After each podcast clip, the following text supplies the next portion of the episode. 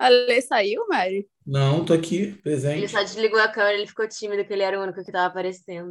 Exatamente. Ah, tá.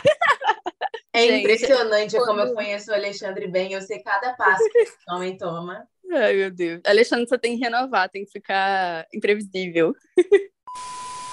E aí, Marquinhos DJ, faz um sample de guitarra.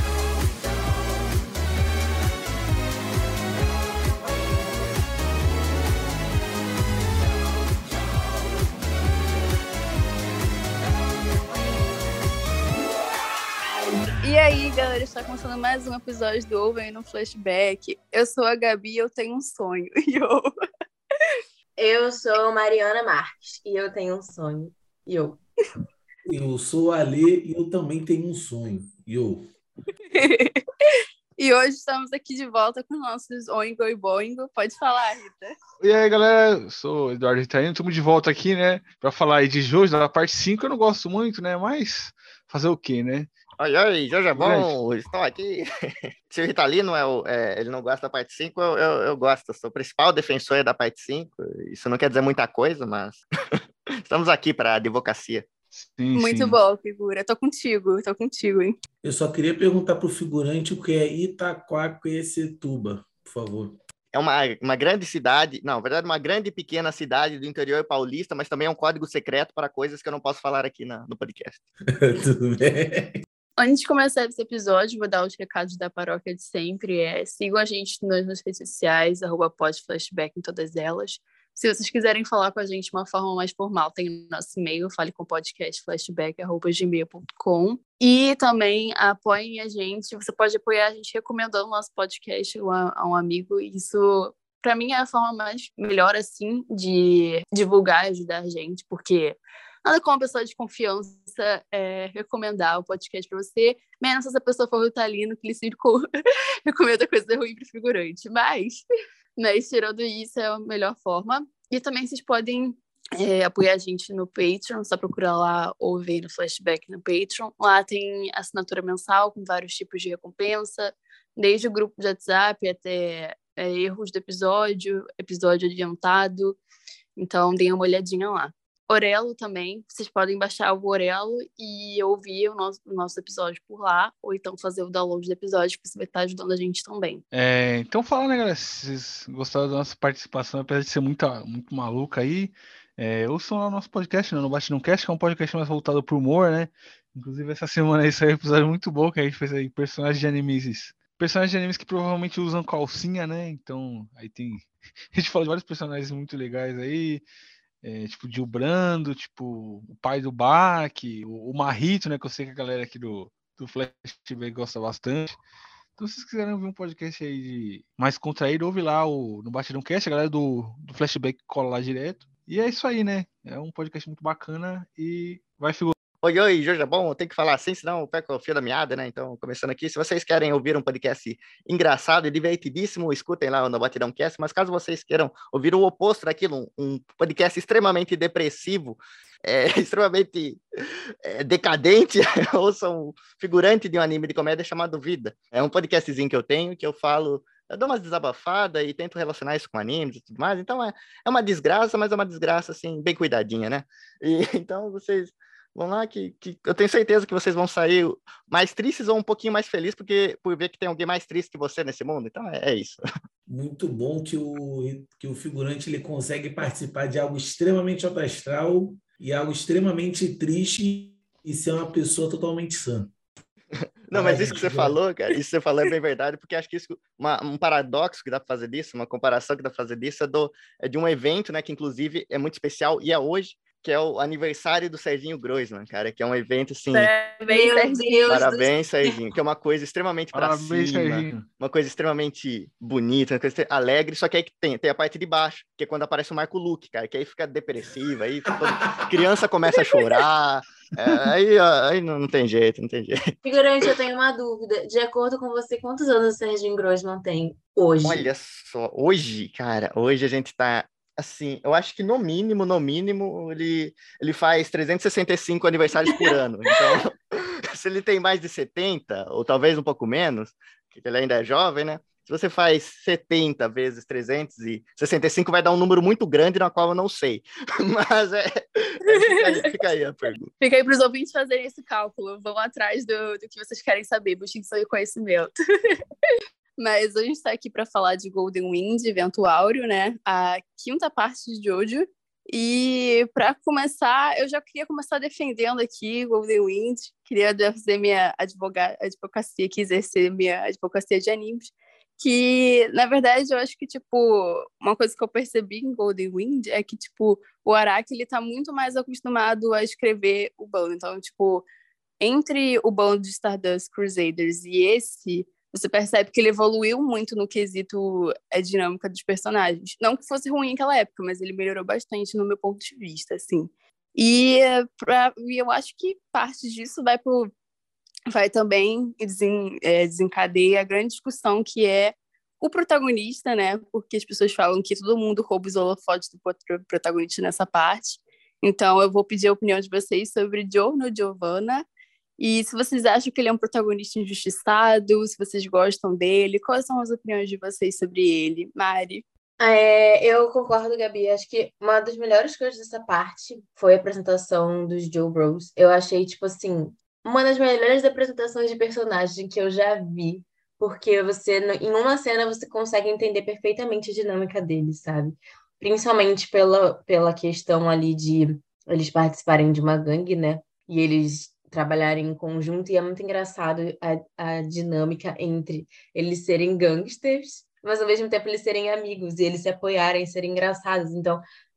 O Naranjo está sendo analfabetizado ainda. Exato, então, tipo, só naquele primeiro contato, você já vê qual que é o ponto forte e o ponto fraco de cada um, sabe? A cena do Fugo tentando ensinar o Naranjo contas de matemática foi uma das melhores coisas que eu já vi em Jojo, em todo Jojo. Enfim, eu gostei muito da apresentação deles. Eu acho que o Giorno, ele fica meio apagado, não por demérito dele, mas por mérito dos outros, porque eles são muito bons. Mas eu acho que ele também tem o seu valor, sabe? Eu acho que ele provavelmente até agora é o Jojo mais inteligente, de ser inteligente mesmo, não de ser sagaz, tipo o Joseph. E eu gostei muito dele, eu achei o poder dele, o stand dele bastante... dinâmico, ele consegue criar várias coisas com aquilo dali. Eu achava que ia ser... A gente sempre que o Jotaro tem doutorado, ó. Doutorado em planta, pelo amor de Deus, em animais marinhos. Esse tipo de conhecimento aqui a gente não valoriza. Enfim, eu achava que... Abraço, Mitosanic! Eu achava que o stand do Giorno ia ser muito mal trabalhado, porque é uma coisa muito aleatória, se você for pensar, sabe? Tipo assim, ele transforma coisas em seres vivos. Eu já ando aqui, para que esse stand vai servir? E a gente vai vendo a evolução dele, como ele pode usar isso de várias formas diferentes, então eu acho bem maneiro. Cara, o Giorno, ele é muito bom, só que é meio frustrante que, porra, o stand... Rapidinho, eu achei que o Ale ia falar assim, ele é muito bom ser ruim, porque a cara do Ale fala isso. Não, mas, pô, sei lá, que o stand dele tira a graça, pô, eu gostei muito que a introdução dele, tá ligado? Fugindo e tal, porra, sagaz. Ele usa bem o stand, mas, sei lá, eu achei meio frustrante o poder dele, tipo, como ele usa, sei lá, achei meio pá. Não sei, falta tempero, sabe? Rita Lido, suas opiniões. Olha, eu vou considerar todo mundo aqui, né, que tem uma opinião muito forte aí sobre o Giorno, que pra mim ele é disparado, né, o Jojo mais fraco. Eu acho ele bem ruim, tanto que os outros personagens ele roubam a cena dele, né? E pra mim, né, nessa parte aí, o protagonista real é o Bruno Bucetão aí, o Bruno Bucciarati. Pra mim é o verdadeiro protagonista. Bruno Bucetão. Sim. Porque o Giorno, ele, cara, ele tem um poder muito overpower, né? Que ele cria a vida do nada, que ele cura as pessoas... tipo, criando vida do nada e tal. Não é, tipo, sei lá, o Josuke tem um poder parecido com esse, mas, tipo, ele não pode se curar, ele só pode curar os outros, né? E aí tem esses algoritmos. Ele tem um poder muito overpower e, não sei, ele tem pouco carisma, sabe? Comparado com os outros ajudantes que estão ali com ele, sabe? Os outros membros da gangue, ele tem um carisma muito baixo, sabe? Tipo, pô, O Mista ali com aquele complexo dele de número 4 ali, cara, é muito mais. Tem muito mais carisma que ele, sabe? E ele é tipo, todo, sei lá. A criança tá, mas, Gabi, eu queria defender aqui o pobre do protagonista, porque é covardia do Ritalino comparar ele com o melhor personagem dessa parte. Realmente é muito difícil alguém bater o carisma do Mista, então assim. E ele ainda tem o stand dele, que é o melhor stand que eu já vi em Jojo. Todas as. Os números são muito divertidos. O figurante? Assim, então, eu não poderia discordar mais do meu amigo Ritalino nesse ponto, né? A gente sempre tem essa discussão nos podcasts quando a gente fala da parte 5, né? Mas eu gosto do Giorno, assim... Não, eu concordo com o Ritalino. Concordo com... Meu Deus, ele me imitou o Que desgraça! Queremos identificar se foi o figurante bot, tá? Vou começar a falar que nem o Ritalino, então, também. Oi, Jorge é bom, e... Eu não falo isso, não. Eu não falo isso, não. Não, mas o emprego dele de figurante bode. O figurante tá se confundindo. O figurante imitou ele mesmo agora, cara. Sim. Eu imitei você me imitando. O figurante é tão ele mesmo que ele não consegue deixar de ser ele mesmo nem quando ele tenta ser outra pessoa. Voltando a falar aí do Giorno, né? Que eu queria fazer também, mano. Concordo com o meu amigo Ritalino. Desgraça. Não, eu não gosto do Giorno, não. O Giorno é muito... Pode falar. O Giorno aí, ele é... Eu não gosto dele. Pode falar que tá acabando o tempo aqui. O figurante tem que falar, ixi, Maria. Tá bom, agora, o figurante fala ou não fala? Mas, enfim... Cara, eu gosto bastante do Giorno, né? E eu até entendo quando as pessoas falam que muita gente tem essa opinião mesmo, né? Essa opinião errada, na verdade, mas que o Giorno é um protagonista ruim, que não sei o que tem, mas eu vejo por outro lado. Eu vejo que ele, assim, o que eu posso falar pode parecer loucura, mas pra mim o Giorno Giovanna é o Paulo Henrique Ganso da parte 5. Eita! E... Caraca, do nada. Eu errei o efeito. Mas o Paulo Henrique Ganso, ele é o Paulo Henrique Ganso por causa que ele dá assistência aos outros personagens, cara. Ele meio que potencializa todo mundo que tá em volta dele, o próprio grupinho. Você vê nas batalhas, ele é mesmo um personagem de apoio, assim. O stand dele serve pra isso mesmo, além de ser overpower, né? Como vocês já destacaram, mas ele serve mesmo pra ajudar ali os personagens. Então, acho que ele potencializa muito do que a gente vê. E mesmo então você tá falando que o Giorno é o Dedé Santana dos Jojos. Exatamente, ele é a escada ali pros protagonistas. O Didi Mocó ali tem muito mais carisma que o Dedé. Não, mas foi boa, Ritalino, porque se comparar o Dedé com o Didi, por exemplo, o Didi é o cara da carisma, o cara que sempre vai se dar bem. Mas o Dedé, por outro lado, ninguém vai falar, não, meu trapalhão preferido é o Dedé. Os caras vão falar que é o Zacarias, o Mussum ou o Didi, obviamente. Então, o Giorno é realmente o Dedé aí da parte 5, né? Porque ele serve de escada para os outros, por exemplo. Tem umas lutas, assim, que são maravilhosas, que só são possíveis justamente por causa do Giorno, seja pela motivação que ele dá, ou por próprias características do stand, fisicamente falando, né? Curando os personagens ali. Então, isso é algo que o Araki aproveita muito bem aqui, que é a escalonação da violência que dá. Tipo, você vê que as lutas só podem ser violentas desse jeito porque tem um Giorno ali para carregar geral. Então, eu gosto bastante do Giorno. Ele realmente, se for ver em termos de carisma, ele é menos carismático, mas acho que esse não é muito o foco dessa parte, né? Eu acho que essa parte mesmo é a gente focar ali no Bucelati mesmo, focar ali nos outros personagens e ter um grupo funcional. Ter um grupo extremamente funcional, tendo um sonho, lutando por um sonho ali, né? E essa parte também tem o conceito sobre o destino que eu acho bem interessante também. Mas eu gosto do Giorno, basicamente. Cara, uma coisa que eu acho muito maneira no Giorno, que os outros Giornos não têm, é que ele tem uma motivação muito genuína, sabe? Os outros Giornos, eles não têm um passado. Tirando o Joseph, que foi abandonado pelo pai. Mas ele tem Ele cresceu com muitos traumas, né? Ele teve uma infância horrível, uma vida horrível, e isso é uma coisa que meio que une todos eles. Todos os Joe Bros. Tem fundamento, né?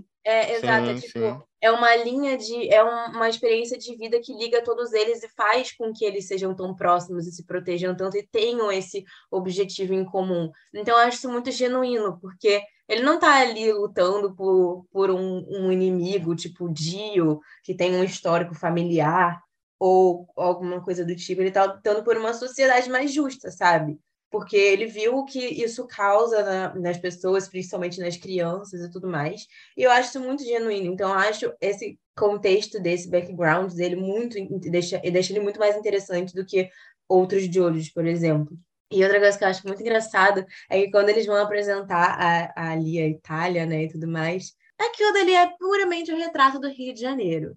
E a gente passando a perna um no outro, assalto, drogas, e eles mostram tipo, com grande dramaticidade, assim, como se fosse a Itália o pior lugar do mundo, sendo que Rio de Janeiro é tudo ali, só que 30 vezes pior. Maris, como sempre, acabando com o Rio de Janeiro nesse podcast, seja do nosso podcast ou do NBcast, ela acaba com o Rio de Janeiro. Eu queria falar que vazou o figurante aqui defendendo o Giovanni, aqui ó, o áudio. Pô, futebol não se ganha só com o talento de improvisar não, seu filho da puta. Futebol é esporte coletivo. Você influenciar no jogo, nos seus companheiros, positivamente, como o Cristiano faz, porque ele é um líder nato, é mais importante para ele do que pegar a bola lá atrás e vir driblando todo mundo. Cara, mas acho que ele fez ótimas observações da Mário também. E eu acho que uma coisa que as pessoas esperavam, e talvez não, de certa forma, foi a questão dele ser filho do Dio e do Jonathan. E, na verdade, eu acho que isso é mais explorado no quesito personalidade, porque ele herdou a falta de carisma dos dois, brincadeira. Não, mas falando sério... Olha, você vai ser muito atacada pelos Diofãs, hein? Jonathan fãs, tudo bem, porque ele não tem fãs, Jonathan, mas o Dio... Eu sou um. Você é fã do Jonathan? Sim. Olha, figurante, eu não tenho nada a defender. Não, mas terminar meu raciocínio. Meu raciocínio é o seguinte, ele vai um pouco dos dois pais dele e a mãe dele, que ninguém se importa, mas beleza, mas os dois pais dele... Eu acho que é porque ele é muito bonzinho, como o Jonathan, mas ao mesmo tempo ele tem a sagacidade do Dio. Por quê? Porque ao invés de ele desmantelar a máfia, ele quer ser o líder da máfia, que isso é muito Dio de ser, entendeu? Então, eu acho interessante isso, apesar de não ser uma coisa muito destacada, ele ser filho de outros ícones assim, mas é uma coisa que eu vejo ali no roteiro. Eu queria fazer aqui um questionamento que é: como o Dio teve esse filho, se ele tá com o corpo de um cara morto? O mesmo questionamento que fizemos quando o Edward Scully foi pai, eu trago aqui novamente esse questionamento. Como um vampiro fez um filho? Esse é o questionamento que eu gostaria de... A Mari quer saber se... Mário, você quer que explica como é o ato? Eu gostaria, Lê, se você puder me explicar como faz a reprodução dos vampiros, eu gostaria, por favor. Depende do vampiro, né? Porque no Blade lá acontece de duas formas diferentes, né? No Blade, não sei se vocês já viram o filme. Não, ou a pessoa é mordida por um vampiro e vira um vampiro, ou ela, né? De modo normal, né? Os vampiros se conhecem lá, dá um vapo e nasce. A mamãe vampira, o papai vampira planta uma sementinha da mamãe vampira e aí nasce um vampirinho. Gente, não, mas no Blade, o Blade ele é metade humano, metade vampiro. Então ele consegue sair na luz do dia e tal. Por quê? Porque a mãe dele é uma vampira e o pai dele era humano. Então tem esse lado também. O Giorno ele mudou de cabelo, né? Devido à dupla paternidade dele. Até sim, quando, sim. Ele decidiu. Foi no Jaça, tá ligado? Foi no Jaça, trocou a cor do cabelo. Deve ter sido um cara, hein, cara, pra oxigenar aquele cabelo ali, hein?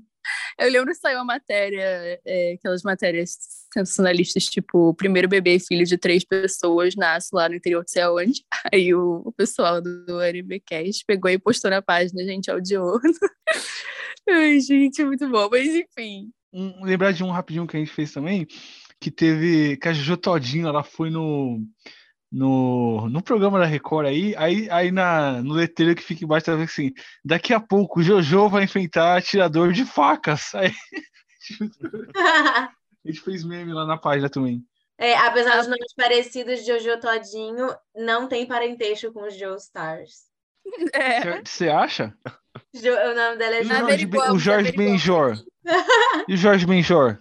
Aí vamos ter que averiguar, né, Mari? Ainda não averiguamos, mas... Eu só queria falar rapidão que vocês conseguiram livrar o Alexandre de fazer uma explicação biológica de como o vampiro se reproduz. Sou eternamente grato. Não precisou, né, Mariana? Você fez esse favor aí pra nós, né, Mari? Pra quem não tava sabendo, agora tá sabendo. Mas, enfim, inclusive eu tenho essa dúvida. O que aconteceu com a mãe do Giorno? Porque nem... Não, o Araki não se deu o trabalho de falar o que aconteceu depois, que ele só fala que ela era má, ela era uma mãe ruim. Eu acho que o Araki, ele foi muito empoderador das mulheres, porque se ele fez um pai ausente, que foi o Joseph, nada mais justo que ele fazer uma mãe ausente também. Então fica aí a representatividade que o Araki trouxe para esse anime mais uma vez. Com certeza, mas aí eu trago um outro ponto que, assim, a gente tem essa do Joseph, né, ser um pai ausente, mas a gente nunca para pensar, e o pai do Jotaro, cara? A gente não tem nenhuma mínima imagem do pai do Jotaro. Ninguém sabe quem ele é. Sim, tipo, a desculpa é que ele é um músico de jazz que tá sempre em turnê, tá ligado? Então, muito bom. É, isso. Eu acho que o nome, tem o nome dele, acho que é Sadao, eu acho. É, isso. Alguma coisa, Sadal mesmo, alguma coisa assim, mas é incrível como tantos pais aí extremamente desgraçados são mais presentes que o pai de Jotaro. Sim, exatamente. Inclusive, eu tô pensando aqui dos Joestar, então, dessa linhagem de Joestar, ninguém teve dois pais certinho, né? Que eu me lembre. É tudo certinho, direitinho. Não, sempre acontece alguma desgraça no meio ali. Que... Não, a Jolyne, pô. A Jolyne. Mas assim, né? Mais ou menos, né? Ela é mais próxima, ela é mais próxima. Sabe quem é a mulher do Jotaro? É a Jota Wife, que a gente chama de Jota Wife, que ela nem nome tem, eu acho, coitada. Bom, essa parte tem muitos stands e muitos Joe Bros, então eu quero que vocês, assim, comentem por alto. Se quiserem fazer um top 3, pode fazer também, que é os stands de vocês que vocês mais gostaram, os Joe Bros que vocês mais gostam. Pode começar pela Mari, que ela já tá doida pra falar do Mista, né? Sim, obviamente o Joe Bro e o stand que eu mais... Aliás, gente, estou pra dizer aqui que atualmente o Mista é o meu Joe Bro preferido. Kakyoin Out, foi bom enquanto durou. Foi o meu stand preferido, com certeza. Mas o que eu acho mais legal é que nessa parte, pelo menos pelo que eu consiga me lembrar assim, os stands deles têm muito a ver com o passado de cada um. Tipo, o Abbacchio tem um stand, mais ou menos uma investigação, né? Que é tipo, mais ou menos não, é bem voltada para a investigação. E ele ter sido um policial, então faz todo sentido. Toda a história do Mista com ter sobrevivido a um tiroteio, e agora o stand dele também é de tiro. O Naranjo tem um stand que é de explosivo, e ele é extremamente explosivo, ele é muito agressivo, do nada ele fica muito agressivo, igual o stand dele. E parece um brinquedo de criança também. Exato. Sim, então, assim... e tem aquele negócio que ele é aéreo também, né? Ele vive com pensamento aéreo. Exato. Então eu acho muito legal como os stands, eles refletem a personalidade dos usuários. E isso é uma coisa que eu não tinha, que eu pelo menos não me lembro de ter visto antes em Jojo. Então eu acho que o Araki, ele evoluiu muito na construção de personagem dele nessa parte, assim, é um negócio, assim, realmente admirável. E todos eles são muito interessantes e muito carismáticos, sabe? Então, eu gostei muito, muito, muito dos Joe Bros dessa parte. Obviamente, meu preferido é o Mista. E o meu stand preferido também é o Sex Pistols. Italiano, e você? Nessa parte, né, a gente tem muita coisa interessante, né? Muitos Joe Bros, né? A gangue ali toda é muito boa, né? Eu gosto também do Mista, né? Que o stand dele é o Sex Pistols, né? Eu gosto bastante do Sex Pistols, e tem aquele negócio dele ter aquela superstição com o número 4, que ele não gosta de número 4 e tal. E aí, se tipo, ele vai atirar e tem 4 balas, ele tira uma e atira 3 só, tal, pra dar azar. Eu gosto, acho bem interessante. Eu gosto do... As balas do stand dele pula o número 4, o stand dele é 5, 6, 7. Sim, no final. Sim. Isso é muito, muito engraçado. E o Abbacchio, né, que é o polícia maluco, né, que a gente fala que ele é tudo mal-humoradão e tal, ele não gosta do Giorno, né, vai até o fim. Mano, ele vai até o final dessa parte, ele não gosta do Giorno, ele tá ali só porque ele respeita os outros caras, tá ligado? Ele não gosta do Giorno. Aí tem aquele negócio dele mijar na xícara, né, pra enganar o Giorno. Ele é maravilhoso. O cara mija no chá. E aí tem o stand dele que é o Moody Blues, né? Esse é o nome? Isso, Moody Blues. Moody Blues? Ah, sim. Também é uma Blues, excelentíssima, né? Banda também. Sim, excelentíssima banda.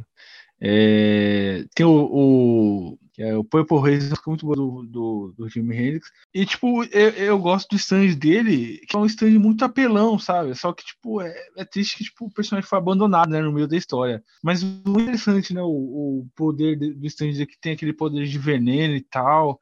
E eu gosto bastante da luta dele, que ele, apesar de, tipo, ele aparecer pouco, aquela luta que ele tem nos espelhos, eu acho bem bacana também, bem interessante. O Naranjo também, ele é uma criança, né, o Naranjo, né, ele é um pré-adolescente ali no meio dos caras, né.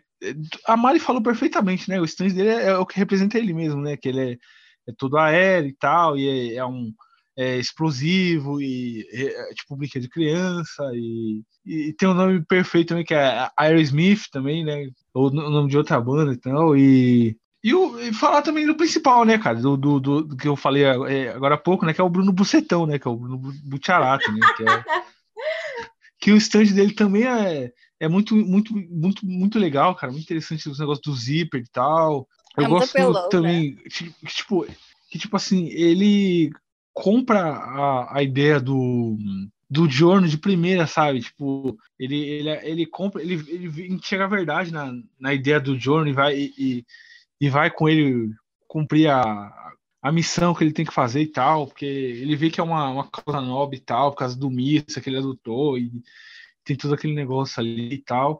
E eu acho bem legal, velho, bem legal mesmo. A gangue, né, do que segue o protagonista ali, né? Aí mais pra frente vai entrar ainda uma integrante nova, né? Uma mulher que não é membro da gangue, mas ela vai agregar também. Ela é o Dark dos Três Mosquiteiros. Exatamente. Né? É. O Winston do Caça Fantasmas também, né? E aí ela entra depois. E, cara, eu gosto bastante. Tipo, eu acho que esse é um dos melhores, assim, de bandas, assim, de jogo e tal. Porque os personagens são muito carismáticos. E aí tá o meu problema com o Giorno. Porque ele não tem o mesmo carisma dos outros caras, sabe? Tipo, a gente falou que ele faz esse cara e tal. Mas o Fugo também, mas, tipo, não. Assim, ele tem o mesmo carisma do Giorno. Não, o Fugo aparece pouco. Mas, tipo assim, na parte 3, a gangue lá que vai pro Egito, os caras são muito bons, cara. Todos ali se destacam, né? Todos, até o Iggy acaba se destacando. E, tipo, eles não tiram o brilho do Jotaro, que é o protagonista. Então, tipo assim, Ai, gente, desculpa, mas pra mim o Jotaro é muito, muito apagado nessa... Você já criticou a profissão do homem, criticou o homem, sai do podcast. Eu acho que o Giorno brilha mais do que o Jotaro. Era o melhor Jojo. Jotaro é o melhor Jojo. Obrigada, Ritalino. Pode continuar, Ritalino. O Fugo, né? Ele tem um poder overpower, um poder muito bom e tal, que é pouco aproveitado. E na parte 4, né, que é anterior, tem o Okuyasu, né? Que todo mundo fala que ele tem um poder overpower também, e ele é burro e não sabe usar, né? Então a gente já viu aí que tem um problema aí. Cara, mas a sorte dele, eu acho que ele só não é tão apagado, porque a dinâmica dele com o Naranjo é tão boa. Que a gente acaba... eles dançando no navio, cara, é um negócio maravilhoso. Sim. Então sim. Ele acaba tendo graça por causa disso. Gente, a parte da tortura. Essa parte da tortura eu fiquei agoniada. Mas ao mesmo tempo, é a definição de Jojo aquilo ali, entendeu? E também eles, cara, é porque a gente esquece que eles são gangsters, sabe? Tipo assim, eles são carismáticos, eles são engraçados, eles são muito brothers uns dos outros, mas no fundo eles são gangsters, eles fazem o trabalho sujo, tá ligado? Só que a gente acaba esquecendo disso, porque a gente tá acostumado a vir com Joe Bros, que eram muito, entre aspas, né? Alguns se destoam disso, mas eles eram mais éticos, eles eram pessoas do bem, eles eram pessoas comuns que tinham stand, mas eles não, eles são criminosos. E a gente esquece disso. Sim, é porque que nem o Doudou, né? A gangue do Bruno, do Bucetão. Gente, vocês vão ficar chamando ele de Bucetão até o final. E o Bucciarati, ele, tipo assim, ele adotou aquele povo ali, sabe? São todas pessoas que foram... Acho que, em geral, a máfia de Jojo que eles mostram é assim, só que eles o Bruno, especificamente... Ele quase adotou aquelas pessoas que foram marginalizadas pela sociedade por N motivos e etc.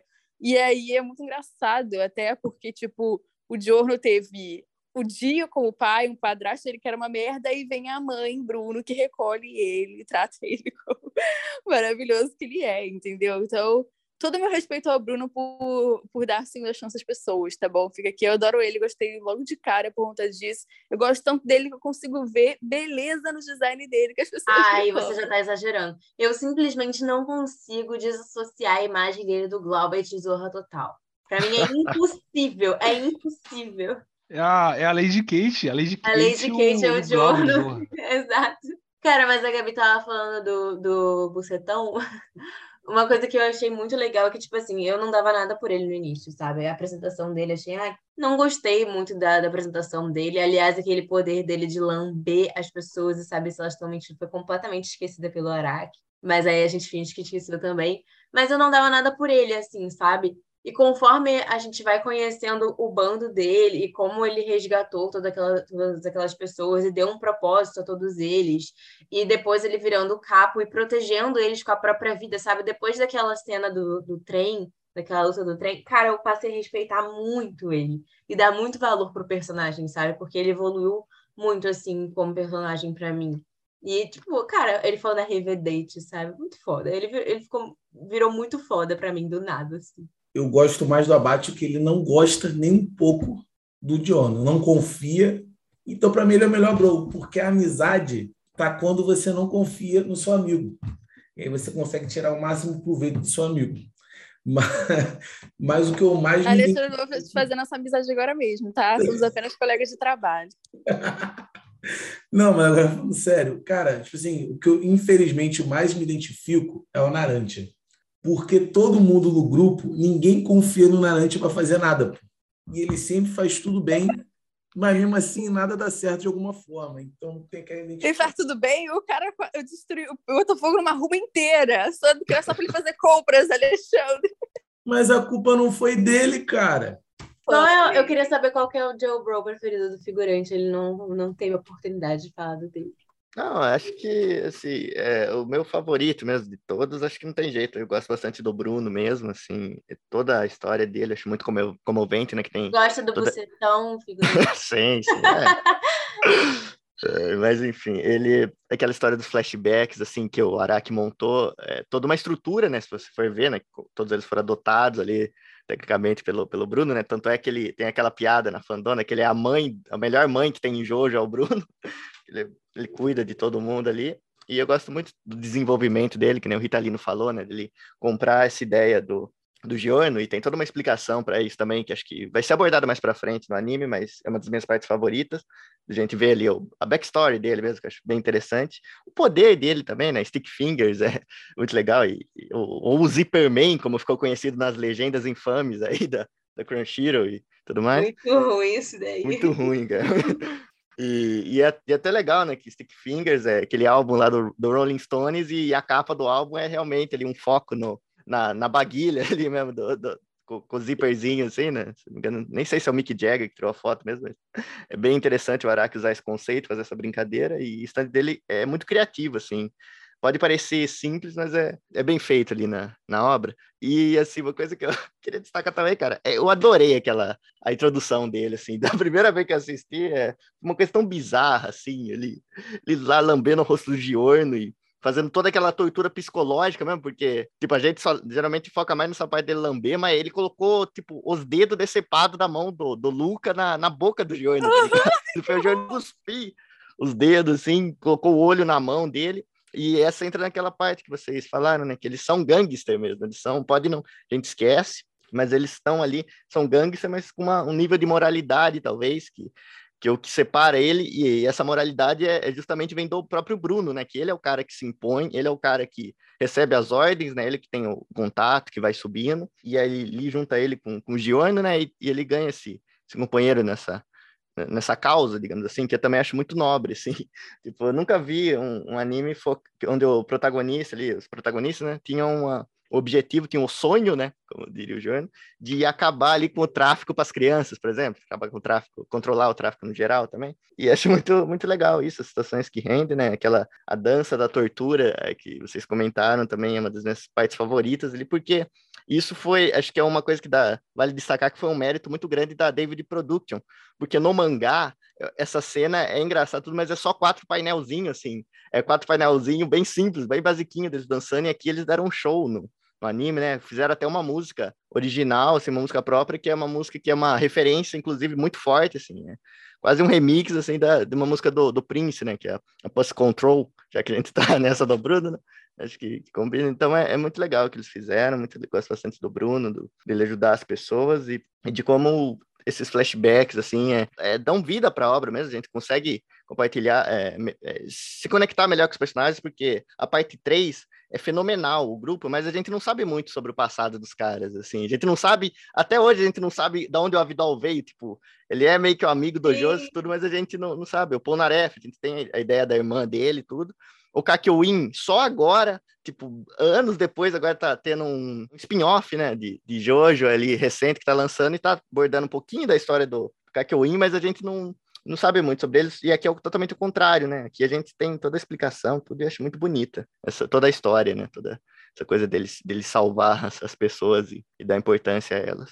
Mas eu acho também, isso que o figurante falou, é que nas outras partes, apesar de, tipo, seria legal a gente saber o passado para ter um contexto maior, não era tão importante assim. Nessa parte é importante saber o passado deles, porque é o passado deles que une todos eles em um objetivo em comum. E isso que eu acho bem, bem legal nessa parte, porque para você chegar ao ponto de entrar na máfia italiana, você tem que ter tido um passado muito problemático, está disposto a morrer. Exato, está muito fodido na vida, entendeu? Exato, então isso é muito importante. Eu acho que o Araki não decepcionou nem um pouco na construção de nenhum personagem ali, sabe? Eu acho que isso também faz eles terem tão carismáticos assim.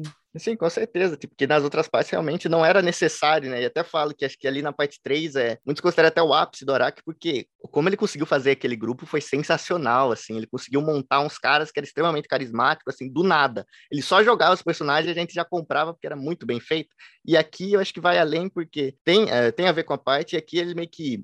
Ele fez tudo a parte ser relacionada a essa coisa do destino, de uma visão do Araki sobre o destino, uma visão que ele escolheu, que ele quer passar sobre isso, e acho que, além de tudo isso, fica bonito mesmo, tudo que ele quer passar, as mensagens, tudo, então bem legal. Eu acho que, além de destino, também ele dá uma mensagem de família, digamos assim, a família que você escolhe.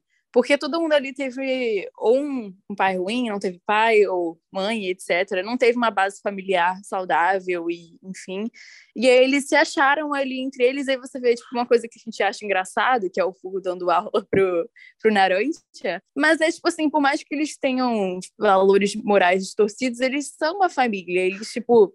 morrem uns pelos outros, eles respeitam uns aos outros, ele, tipo, um ensina o outro, como mostrou o Fugo, e eles encaram os traumas que eles tiveram antes de entrar nesse time juntos. E isso que eu falo, que eu acho que... Eu amo a parte 3, amo a dinâmica dos personagens da parte 3, mas tem esse diferencial para a parte 5, que eu acho que foi uma evolução do Araki e eu gosto bastante. Sério, a gente... Porque, tipo assim, não tem aquela coisa de apresentar um Joe Bro vai entrando no grupo. Ele apresenta todo mundo logo e você se apega a todo mundo ao mesmo tempo, mas apesar de você estar descobrindo aos poucos o passado de cada um, eles já estão ali e você vai se apegando, sabe? Gabi, eu ainda vou além. Não são só os Joe Bros que têm essa dinâmica de família. Os próprios vilões também têm, os próprios antagonistas, sabe? Aqueles dois que eu, obviamente, não vou lembrar o nome, que é o cara que tem o stand da vara de pesca, que é o Gon do inferno, e o que tem o stand de deixar as pessoas velhas, eles também têm uma dinâmica muito de irmãos, sabe? Eles se chamam de irmãos. E apesar deles serem vilões e eles se tratarem com muita agressividade, se xingarem, mas o cara deu a vida pelo outro, sabe? Então, assim, eu acho que esse contexto de máfia que o Araki criou permite isso, sabe? Permite que os personagens tenham uma relação muito profunda entre eles. E ele soube explorar esse laço de dependência para além do profissional, que querendo ou não eles estão ali a trabalho, mas também criar essa relação entre irmãos. Porque na máfia tem isso, né? Tipo, até no Poderoso Chefão, a gente vê que eles se chamam de família. A máfia ele tem um contexto assim de... Aquelas pessoas ali, elas estão juntas e elas são uma família, elas se protegem também, entende? Apesar de elas serem criminosas e tudo mais. E eu acho que o Araki, ele soube aproveitar isso muito bem na construção dos personagens. Figura, você ia falar alguma coisa? Não, eu só ia falar que o Prosciutto e o Pesci, né? O nome dos dois aí. Ah, obrigada, Figura, eu não ia lembrar o nome dele de jeito nenhum. O Gol do Inferno, a Mari falou. Não, mas eu ia falar, mas depois dessa definição achei, não, a partir de hoje ele é o Gol do Inferno pra mim. É canônico. Mas é muito legal. Cara, esse arco aí do trem, né? Esse mini arco do trem, das batalhas aí, é um dos meus favoritos, e assim, a gente vê que tem essa coisa de família, esse negócio do respeito mútuo, porque no fim das contas, no final ali, na luta, o Prosciutto e o Bucciarati dão meio que o mesmo conselho ali pro Pesci, né, pô, ali dele não falar que vai matar alguém, a não ser quando ele já matou a pessoa, né, e os dois falam exatamente a mesma frase, sem eles terem conhecido, então eles têm essa consciência tudo, que ali é o Hitman Team, é mesmo uma família do jeito deles ali, eles se importam um com o outro, e é mostrado isso naquele flashback lá, né, que tem, cara, aquele flashback também é coisa de louco, do sorbet e o gelato, né, que eles mostram o que acontece. Sim, que eles cortaram o cara na frente do outro que se afogou com a mordaça, né, e morreu, e depois colocaram o negócio em formol lá e mandaram pra eles, né, 36 partes. Gente, horrível, uma das coisas horríveis que eu vi. E você vê que as pessoas ali ficando assustadas com aquilo, né? É incrível mesmo. Cara, esse mini arco do trem, pra mim, foi tipo o ápice dessa primeira metade da parte 5. Porque eles desenvolvem ali uma relação entre eles muito legal. É o momento total do Bucciarati brilhar, que aquele ali pra mim foi tipo assim, consagração do porquê que virou... foi a consagração de por que ele virou um capo, sabe? Foi, tipo, mostrando por quê. Porque até então a gente não sabia muito do Bucciarati, sabe? Por que ele tem essa moral toda? E ali a gente vê isso. Foi um vilão difícil, sabe? Um vilão que tem um stand muito interessante. Cara, eu achei muito boa, tipo assim, achei muito, muito maneiro mesmo. Mas, gente, eu achei sensacional o Sex Pistols segurando o gelinho na cara do Bucciarati, falando... Ah, sim, teve o Mista e o Sex Pistols brilhando muito, então, assim, foi perfeito, perfeito. Então, acho que vale a pena a gente dar uma passada rápida pelos antagonistas, ou comentar as lutas que vocês mais gostaram. Cara, a gente tem que falar sobre o cara que quase arregaçou o Giorno e o Mista juntos, só no poder do gelado. Mas o Guiacchio, ele tem o poder do gelo, etc. E dá um nervoso, porque ele congela a pele das pessoas, aí vai, tipo, arrancando a pele, e etc. E até, sei lá, a umidade do ar influencia, que aí ele consegue aproveitar isso. Eu achei muito apelão, e ele lidou com dois personagens ao mesmo tempo. E eu acho que é uma luta que vale muito a pena falar. O que eu quero comentar é que mesmo ainda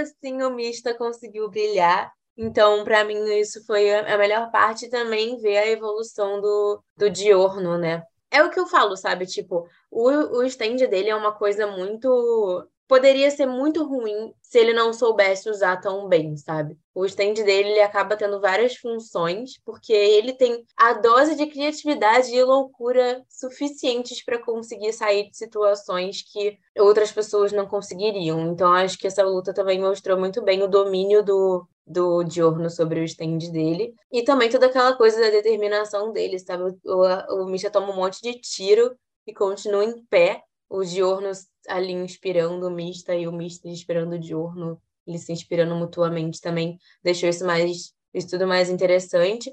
Fora isso, eu não achei tanta não liguei tanto pro stand do cara que é figurante, só se o figurante sabe o nome dele. Mas achei legal que a inovação foi que, tipo assim, geralmente personagem com poder de gelo é só um gelo, mas ele é um gelo no nível que você mata alguém só da quantidade de frio que a pessoa sente. E eu acho que isso também foi uma coisa bem maneira. Ele ricocheteia a bala, velho. Eu achei que ficou bem maneiro. Uma coisa bem maneira também do Giorno é que ele tem que ter um conhecimento sobre a vida animal e a vida das plantas, digamos assim. Porque não é... esses tens na mão do Jotaro faria um estrago, hein? Porque, tipo, não é qualquer animal ou qualquer planta que ele pode criar. Então, ele tem que entender o ambiente, qual é o ambiente melhor para cada tipo de forma de vida, sabe? Então, mais uma vez, isso mostra como que o Giorno é provavelmente o Giorno mais inteligente intelectualmente de todos eles, mesmo não tendo doutorado como o Giorno. Ah, sim. Assim, essa luta, para mim, é uma das melhores. Assim, não só da parte 5, é uma luta muito boa. Assim, na parte 5, inclusive, se eu tivesse que fazer um top 3, ela estaria em terceiro, porque tem duas outras lutas que são fenomenais também, mas essa... com certeza é uma delas, né? Toda a situação, todo background, né? Começar pelo o cara de gelo, né? O Diáquio, ele já tá extremamente puto ali, ele tem a voz do Bakugo também, né? Sim, é engraçado que o Bakugo é a explosão e ele é gelo. Sim, só que os dois são tão irritados quanto, né? E tem aquela piadinha dele se irritando do jeito que tem a pronúncia dos nomes lá, né? Pronuncia Veneza. E acho que é legal, um personagem que... O personagem em si, ele dá um show, né? Eu acho que essa parte mesmo... Ele não... Assim, não tá explorado, obviamente, né? Porque é só um antagonista ali. Mas ele... Eu acho bem legal essa luta, eu acho bem legal. Toda a resolução dela, assim, desde o Mista ali, a situação do Mista tá atirando toda hora nele mesmo, ele perdendo a consciência. E, inclusive, o Mista atirou mais vezes nele mesmo do que nos inimigos, né? Esse aí é um bom fato pra trazer a mesa. E ali vai crescendo a agonia, vai crescendo tudo, ele vai perdendo desesperança e vem o Giorno e dá aquela coisa pra ele, dá motivação, ele continua e o Giorno, enfim, salva ele depois ali, ele leva um tiro na cabeça, o Giorno já recupera ele e começa daqueles muda-muda nele e aquela estaca de gelo na garganta, então é muito aflito, assim, dá uma aflição muito grande essa luta e de novo, como a Mari falou, acho que é um exemplo de como não só o Giorno sabe usar a habilidade dele, como o Araki, sabe colocar isso na história, porque a partir do momento que você tem um personagem que vai te curar basicamente de tudo, vai curar os próprios membros da equipe, você tem que saber dosar isso, e no caso do Araki, na dosagem, o Araki escolheu ele aumentar pra caramba o nível de violência, o nível das desgraças que acontecem com eles, então eu acho bem legal. Isso que a gente fala, vocês falam lá da parte do tempo. Um personagem muito importante que aparece ali na parte do Tink, vocês não falaram, que é grandioso, muito importante para a trama, muito importante para a história, personagem muito relevante, que é a tartaruga Coco Jumbo, cara. Eu achei um absurdo vocês não comentarem da tartaruga Coco Jumbo, personagem chave ali da obra, mas enfim. Essa luta é bem legal, né, Então, por isso mesmo, né, pô? Então, mas a luta aí é muito legal, né? O Mista, mais uma vez, se ferrando, né? Mostrando seu poder ali do Sex Pistols com as balinhas e tal. É uma das melhores lutas que tem aqui na obra, né? Porra, aquela cena do final da luta, contra o carinha do Ice, com o Diorno curando o Mista, meu irmão, que eu passei mal de rir. Aquela cena, vocês não têm noção. Logo Naranjo tinha que ver, né? Ele fala, gente, só foi mais uma criança, tem 6 anos, o que estou fazendo aqui? Por isso mesmo que eu me identifico com o Naranjo, cara. Olha o que eu acho que ele passa. É sua situação... Ai, meu Deus. Outro stand também que aparece, que foi responsável pela evolução, né? Que a gente está falando aqui que o Giorno, ele é um dos mais... apelões, assim, mas graças ao Babyface, que eu não vou... Me abstenho de falar sobre a forma que ele foi construído, porque me deu muita raiva, mas é um stand, assim, muito interessante, que também é bem apelão, e é o exato oposto do que o Giorno faz, né?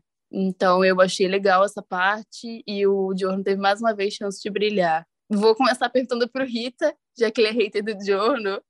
Você não sentiu só um pouquinho mais de simpatia por ele agora, Rita? Olha, é duro de mim, mas esse daqui é um pouquinho só, né, de sentimento, né, um pouquinho de carisma, né? Mas tem aquele negócio, né? Até relógio quebrado a certa hora 2 vezes ao dia, né? Então, não tem já não. Não fez mais que a sua obrigação.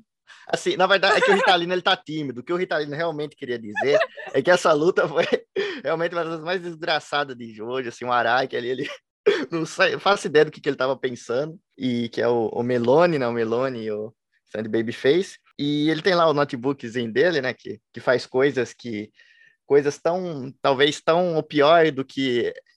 se eu fosse explicar aqui, seria pior do que o Ale explicando como um vampiro concedeu o Giorno, né? Então, eu me abstenho de falar sobre essa parte, né? Mas, cara, uma coisa que eu tenho que confessar, cara, que eu ri que nem um desgraçado, foi com o Melone meio que ensinando ali pro bicho, né? Pro filho dele, eu me recuso a chamar ele assim, mas aquele bicho lá que ele criou, ele ensinando eles como... o ABC, não o ABCD, mas como ele mostrava as figuras, assim, e mostrava depois essas mesmas figuras meio que matando o pessoal do Bruno, né? Um supletivo pro bebê, sim, né? Sim. Cara, aquela cena ali foi muito, muito engraçada, mas a luta ali é bem intensa, né? Porque um stand, assim, que é que é remoto, basicamente, um stand que tem, vai ter um momento meio que ganha uma vida própria ali, e é bem perigoso ali pros aliados, sim, digamos assim, né? E ele manda lá para os caras já estão saindo do trem, né? Estão lá no estacionamento roubando o carro. E outra cena maravilhosa também do Giorno simplesmente transformando o estacionamento inteiro em sapo, assim, ele roubou o carro todo mundo ali, e eles estão lá, né? Aí depois o Giorno meio que perde a garganta e tenta sinalizar pros caras, o Naranjo olha pra ele e não consegue. O Naranjo, ele tá falando pra gente apressar. Sim, cara, um talo da garganta pra fora, assim, e o stand dele é muito, muito único, né? Um stand que transforma ali em cubo, esconde os caras, meio que deu um trabalho pra eles, né? Mas no fim até tudo se resolve. Um pouco o Sticky Fingers, né? Em relação a, tipo, abrir a pessoa toda, porque ela consegue ser funcional porque ela tá toda aberta. Me lembrou um pouco. É que ao invés de zíper, meio que vira um personagem de Lego, né? Que vai tirando as peças. É. Mas é bem interessante. E aí, que nem vocês destacaram, né? É onde o Giorno pega a habilidade dele de cura, né? É legal como ele aprende isso, porque é justamente numa luta ali, num negócio, ele fala, nossa, esse negócio é basicamente o oposto do meu poder, né? Então eu posso usar para fazer isso também, e a partir dali ele ganha um upgrade mesmo, e é legal a forma que foi apresentada, que não foi uma coisa de um poder que ele ganhou a mais, uma coisa que veio do além, foi simplesmente a percepção dele, e ele usar aquilo de uma maneira criativa. Sim, inclusive, é mais o pelão que o do Josuke, mas eu tava pensando depois, eu acho que a do Jusk leva vantagem, assim, por ser quase rebobinar, né? Porque, tipo, se é alguma coisa, um pedaço da pessoa arrancado, ele instantaneamente consegue juntar e levar a pessoa junto. Então, eu acho que a do Jusk ainda tem essa vantagem, apesar de não ser tão apelão esse hoje conseguir curar o próprio usuário. Eu acho que também vale a pena, já que a gente tá falando do Giorno, acho que vale a pena a gente falar sobre uma coisa que eu achei muito legal que ele fez, foi ter matado o Polpo, assim. Porque não só para o Bucciarati subir de ranking, né?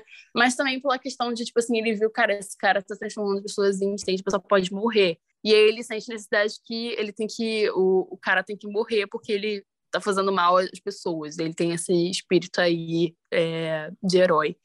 E aí eu achei sensacional o jeito que ele mata, que é transformando uma banana. E eu achei muito legal toda a coisa, assim, do povo. Ele parece... Ai, gente, ele parece um daqueles caras sinistros. Ele parece um personagem de Tim Burton, o Polpo, sinceramente. Porque ele é muito sinistro. Não, e ele é todo grotesco, né, cara? É muito sinistro a voz duplicada dele. Nossa, que raiva que eu tinha. O stand dele é interessante, né, que é o Black Sabbath, né, o stand dele. E que eu achei muito... Cara, eu fiquei até com medo do Giorno conseguir vencer aquele stand que eu achei que não ia dar, cara. E, porra, caralho, mano. Eu achei pra caralho. Conseguiu por causa da ajuda do Koichi. E aí, sim, por causa do Koichi que reaparece aqui, né? Ele acaba sendo inteligente, né? O pessoal fala que é inteligente, mas aquele foi mesmo inteligente e conseguiu derrotar o chefão aí da máfia, né? Que, nossa, que bicho ruim, velho, que é esse... Ave Maria, velho. Nossa, você falou dos stands dele, eu achei muito legal o design dos stands dele, ele fica andando por aí, parece a morte, deixa eu buscar, achei bizarro. Ele tem até uma coisa que vai além do próprio stand, que é aquelas meio que alucinações, não digo alucinações, mas aquele poder mesmo de ilusão que ele tem, de parecer uma cama, de uma hora tá comendo a pizza, e a pizza meio que parecia a parede dele da prisão, ele aparecia do nada. E também uma que me marcou bastante foi a dele comendo os dedos ali sem motivo nenhum, tá ligado? E pode até ser, meio que especula-se, né, que é uma referência ao próprio Tomoyomi, que é o guitarrista do Black Sabbath, que ele perdeu, assim, justamente aqueles doideiros que o Polpo tava mordendo, né? Ele perdeu no acidente de fábrica e depois ele aprendeu como tocar guitarra. Não, jeito, a ponta, né? A isso, ponta do dedo, só as pontinhas, só as pontinhas. E, então é legal aqui. Foi trazido aí. E outra coisa que eu ia falar rapidinho mesmo, mas bem rapidinho, é que é desse sistema mesmo ali, do Polpo para escolher as pessoas para a máfia, que eu achei um sistema bem interessante, digamos assim, né? Que ou a pessoa ganha stand, ou ela morre, ou se surpreendentemente ela conseguir manter o isqueiro ligado, lá ela consegue entrar também, mesmo sem ter um stand, e arruma uma função, tipo o Luca, olho lacrimejante lá, mas é só isso mesmo. Sim.